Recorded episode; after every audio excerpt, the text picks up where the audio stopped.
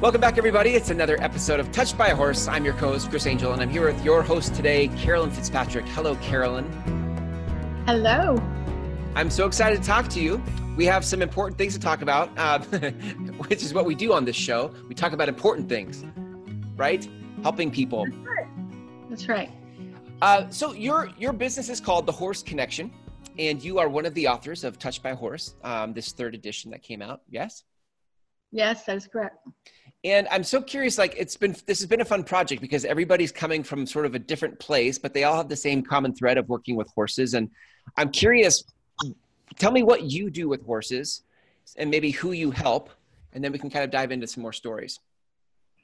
Okay, well, pretty much anyone that has a problem with communication, I'm your go-to person. I work with couples. I work with people that are in corporate groups or in intact groups like 4-H groups, church groups, that kind of thing. If they all know each other, that I'm considering that a group. It doesn't have to be corporate or big business. Got it. And I also work with communication between the horse and their owner. Got it. So three different groups. That's amazing. And the common thread in all of that you said was communication. Can you give, I want to know, you have a lot of life experience in communication because for 20 plus years, almost 30 years now, you've been a mediator, yes? That is correct. I've heard just about everything anybody could possibly tell me. And as much as our conversation today is not about your mediation business, it's about your horse, the horse connection business. You can't ignore the life experience and the wisdom that's come from being in mediation for all those years. I would imagine that it's impacted sort of how you think about communication. That's correct. And I mean, it has really led me to why I work so much with couples, because behind the scenes, I hear where it started falling apart. And if they could have just reached out to someone earlier, often it can be saved. I'll say it that way. And then other times it's just, how do we transition into two separate households that still have a good relationship between them? It just seems like such a, it seems awesome. And sometimes maybe too good to be true or, right? Like I think when you start to see the end of a relationship coming, it could be like, we just start planning for the worst or there's a lot of fear that can happen. But the idea that the relationship may end or maybe it doesn't end and it doesn't have to be ugly is a really amazing thought. Is that the kind of, have you seen that with this type of work with the horses? Oh, definitely. I mean, the horses tap into what people feel deep down. I mean, they don't understand the words. I'm not like saying they understand what the people say in words, but they do understand the feelings. And when people are truly hurt or disappointed or anxious, the horses pick up on it so well. Wow. And that gives me the opportunity to ask them what's really coming up for you. And it gives the couples the opportunity to share things they've never even talked about before. I mean, they were scared to talk about it. Wow. Is it? Yeah, I get that big time. I would imagine then that if it comes up in a session where with a horse, is there something grounding or peaceful by having the horse there? Like, does it somehow make it okay to share what they're afraid to share? I wouldn't say that it does that exactly, but what people find out they do is they're talking to the horse. They forget I'm there. Huh. I mean, the horse does provide the environment to invite them because it feels safer talking to the horse. It feels safer being in their presence instead of just sitting with me across the table or on a phone talking about something that's that sensitive. Right. And another big part of the couples coaching is we don't look at just today. There's so much that happened in their upbringing and their culture and their other relationships and how their parents raised them that they never talked about or never even thought about. And that's kind of their hot buttons or why they aren't communicating well anymore. Right. Wow, so that's brought to the forefront. How did you get into this work? I mean, you have a successful mediation business. How did you decide to do this also? I had enough pain myself that I wanted to help others. And that's really the bottom line. I was in an abusive, emotionally and physically abusive relationship for 15 years. And I didn't have a voice. I lost it little by little. I was put on a time clock. If I went to visit my parents, my husband knew exactly how long it should take me to get there. Wow. Within 5 minutes of my arrival, supposed time, he's on the phone talking to my parents, and then I'm in trouble if I wasn't there by that time. And I mean, I just stayed nervous all the time, watching tracks in the driveway and coming in and saying, who came today? And I mean, my mind's blown because I don't remember anybody coming today, and just staying on end all the time. And little by little, you lose your voice. And when you lose your voice, then there's no communication to repair it, really. Right. And so you found, did you find your own way back to your voice through, through horses, or how did you find your way back to your voice? Well, I had my horses all along, and that's where I would go and cry. That's where I would go and hug them and hide in a corner or whatever I had to do to just find some kind of balance to keep going day by day. Yeah. But I actually decided to get a divorce when my child was in the 4th grade, because I saw that same pattern starting to happen with her. And I thought, how can she have a normal relationship ever if she thinks this is normal? Wow. And as far as, you know, how did I get out of it? A lot of counseling, divorce fees, a lot of hard feelings. And that's what I don't want everyone to have to go through. Right. With all the excitement that all of us seem to have when you fall in love, now multiply that times 10 when you find out it's not working. Yeah, right. And it's that much pain. It's just anxiety, fear, it's all there. Yeah, yes.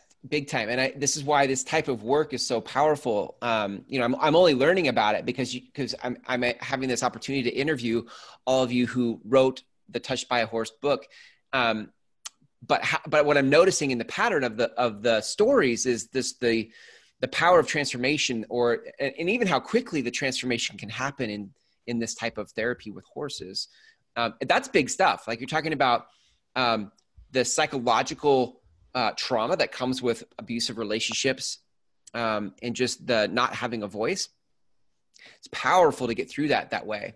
So how do your sessions work when people work with you, whether it's couples or people in organizations? How does it work? Well, typically I'll do a 1.5-day retreat, organizations or groups. And they might do that once a year, every other year. They get a ton out of it because they figure out within the retreat and working with the horses. So it's kind of like a fun day as well. Yeah, they figure out how to interact better within that culture. And with the couples, I would say the average is probably 3 sessions. But 3 sessions is almost nothing when you think about it. It took me a 1.5 years going to a counselor twice a week to figure out who I was anymore. Right. And your sessions for couples are what, like an hour or a couple hours? Normally about 2 hours. I schedule them either morning or afternoon, and I never do but one in the morning and one in the afternoon. Yeah. I don't watch a clock. I just go, but when it's time to stop, we stop. When they have enough to process and they've got enough awarenesses that they need to go think about it a while and feel into it, then that's when we stop. Wow. What kind of work, is there work in between sessions? Like they get done with a session and then do you like say, okay, go journal? Do you how do you send them away? What do they do? Often I'll ask them to journal. Often I give them homework.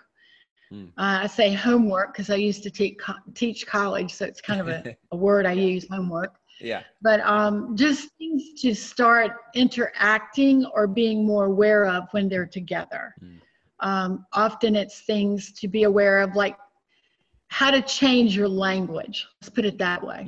Instead of pushing a hot button, how could you word it in a way that you could receive it if you heard it?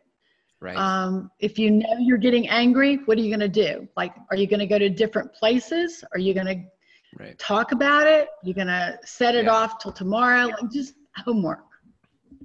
I like that. I hear this. So correct me if I'm wrong. I hear kind of like two pieces. Part of it in the session is that there's healing that happens with the horse and with the partner or whoever, like there's healing that happens. And then that's what restores. And then there's the homework, which is what sort of helps them change their patterns moving forward. Is that how that works? That's accurate. I mean, every session is different. Yeah. There is no cookie cutter session. So what they would be totally different than another couple, because it depends on where they come into the session and what they want to work on. And often it's so much more about awarenesses than people realize, because when you hear something or you feel something that's been so buried you weren't even aware of it, there's a shift. And it takes a while to get comfortable with that shift, even though you know you want to make that change or you have to make that change. Right. It just takes a while to embrace that. Wow. Wow. I just think it's so valuable to have. I mean, it's valuable in any context, but there's something about the fact that you've had the years you've had in mediation that just makes, I'm just glad that you're in my corner. If I'm coming to your what do you call it? A ranch, your barn, your stable, where do I come if I come see you? We call it a farm. We're in the South, so most of them are farms, even though they're horse farms. Right, right. We have 186 absolutely gorgeous acres, and everybody says, wow, when I was driving in here, it felt serene. And I'm so thankful for that, because they drive by a pond and then up through the trees and up to the barn, and I'm hoping that they're leaving whatever was stressful, so they come here with that frame of mind, like a big breath, you know, like, wow, go to the park for a while. Yeah. Ah, that's amazing. How many, when couples come, are they, do you do individual sessions? Do they come together? How does that work? Usually they come together, but again, it's no one way. I mean, if one party wants to meet with me only, that's fine. That's absolutely fine. What you usually find is they're working on different things anyway, but I'm hopeful that their common thread is that they want to put it back together and have it stronger than it was before. In all your work, what do you find is like, what are the biggest challenges or hurdles to communication? Listening. Instead of just thinking you know it all, or thinking you know what the other person really is thinking or saying, not jumping forward to assuming that what they're saying is what you're believing they're saying. That assumption thing kills a lot of things. And not listening. I mean, wow. Just being quiet and present is huge. Wow. Would you say that then a lot of this work is about learning to listen? It's about learning to quiet down a little bit and decide what you're thankful for and what you really want for yourself, what your soul's asking for. It's a lot about just quieting down. The horses are excellent at getting us to quiet down. Yeah. They kind of demand awareness, because they're a lot bigger than we are. And if you're not aware, it could be something you not really want. Yeah. I remember as a kid, my aunt had horses. She had two horses. And I remember, you know, I was a little kid at that time. But I just remember just like, it was intimidating in some ways because they were so big. And they would, you know, snort and, you know, make noises with their noses. And I was just like, I don't want to get too close, but they were super patient. Magical, they're magical, but I love that. They command a lot of respect, I think, for sure. Well, tell me about, I want to make sure we have time to talk about how you work with the horse and the rider, because I know that's another niche that you work with. So what's the kind of work that you do with the horse and the rider? Well, again, my theme is communication, because I feel very strongly every horse is an individual, just like every person is an individual. They might have commonalities, but they're different. And they can't talk to us in our language, so we have to become more aware of what they need and how they learn and what they want their social environment to be like. And Melissa Pierce, that is the Touched by a Horse founder, she and I wrote a book together called Equisology. And it's about determining your horse's personality. So I pretty much go all over the country doing, I just got back from Las Vegas last night, wow. Doing clinics with horses and their owners, helping them communicate more effectively. So the dream that they have of being that horse that's going to provide all this joy to them can really be that dream, that they live that dream instead of being frustrated and thinking this horse doesn't get me or the horse feels they don't get them. And it's a beautiful, beautiful thing to share, but it can also be very frustrating when you're not a good match. Is that, can you overcome that it's not a good match with the right communication? I think every match can be a match. It's kind of like if you have a child, you might not be totally compatible, but you learn how to work together. And that's the way I look at it with horses. I mean, at least give the horse a chance to figure out what do they need and what do you need. And then if that's not totally 100% compatible, is the owner willing to change enough to make it work? I mean, we don't give up our kids because we're not perfect. You know, we don't give them up. So. That's deep. I feel like, because I feel like on a lot of levels across the three kinds of people you serve, like that's it. Like at the heart of it with couples, it's like, can we, is there enough of like figuring out how to work with one another? Same thing in a corporate setting or an organization, like the chemistry, if you will, between people in an organization can make or break an organization, you know? Right. Yeah. Wow. That's so powerful. I love it. I love it. Well, what other, are there other things, other tips, other ideas that you would want to share before we sort of wrap our conversation? I think with the horses, it's just look at them as an individual. I'm going to say that loud and clear. They are an individual. They can't speak our language. So I feel like it's up to us to figure out how do we make them comfortable and how do we provide what they need. As far as couples, if you can't communicate, you don't have anything to hold together anyway. I mean, I really believe that strongly.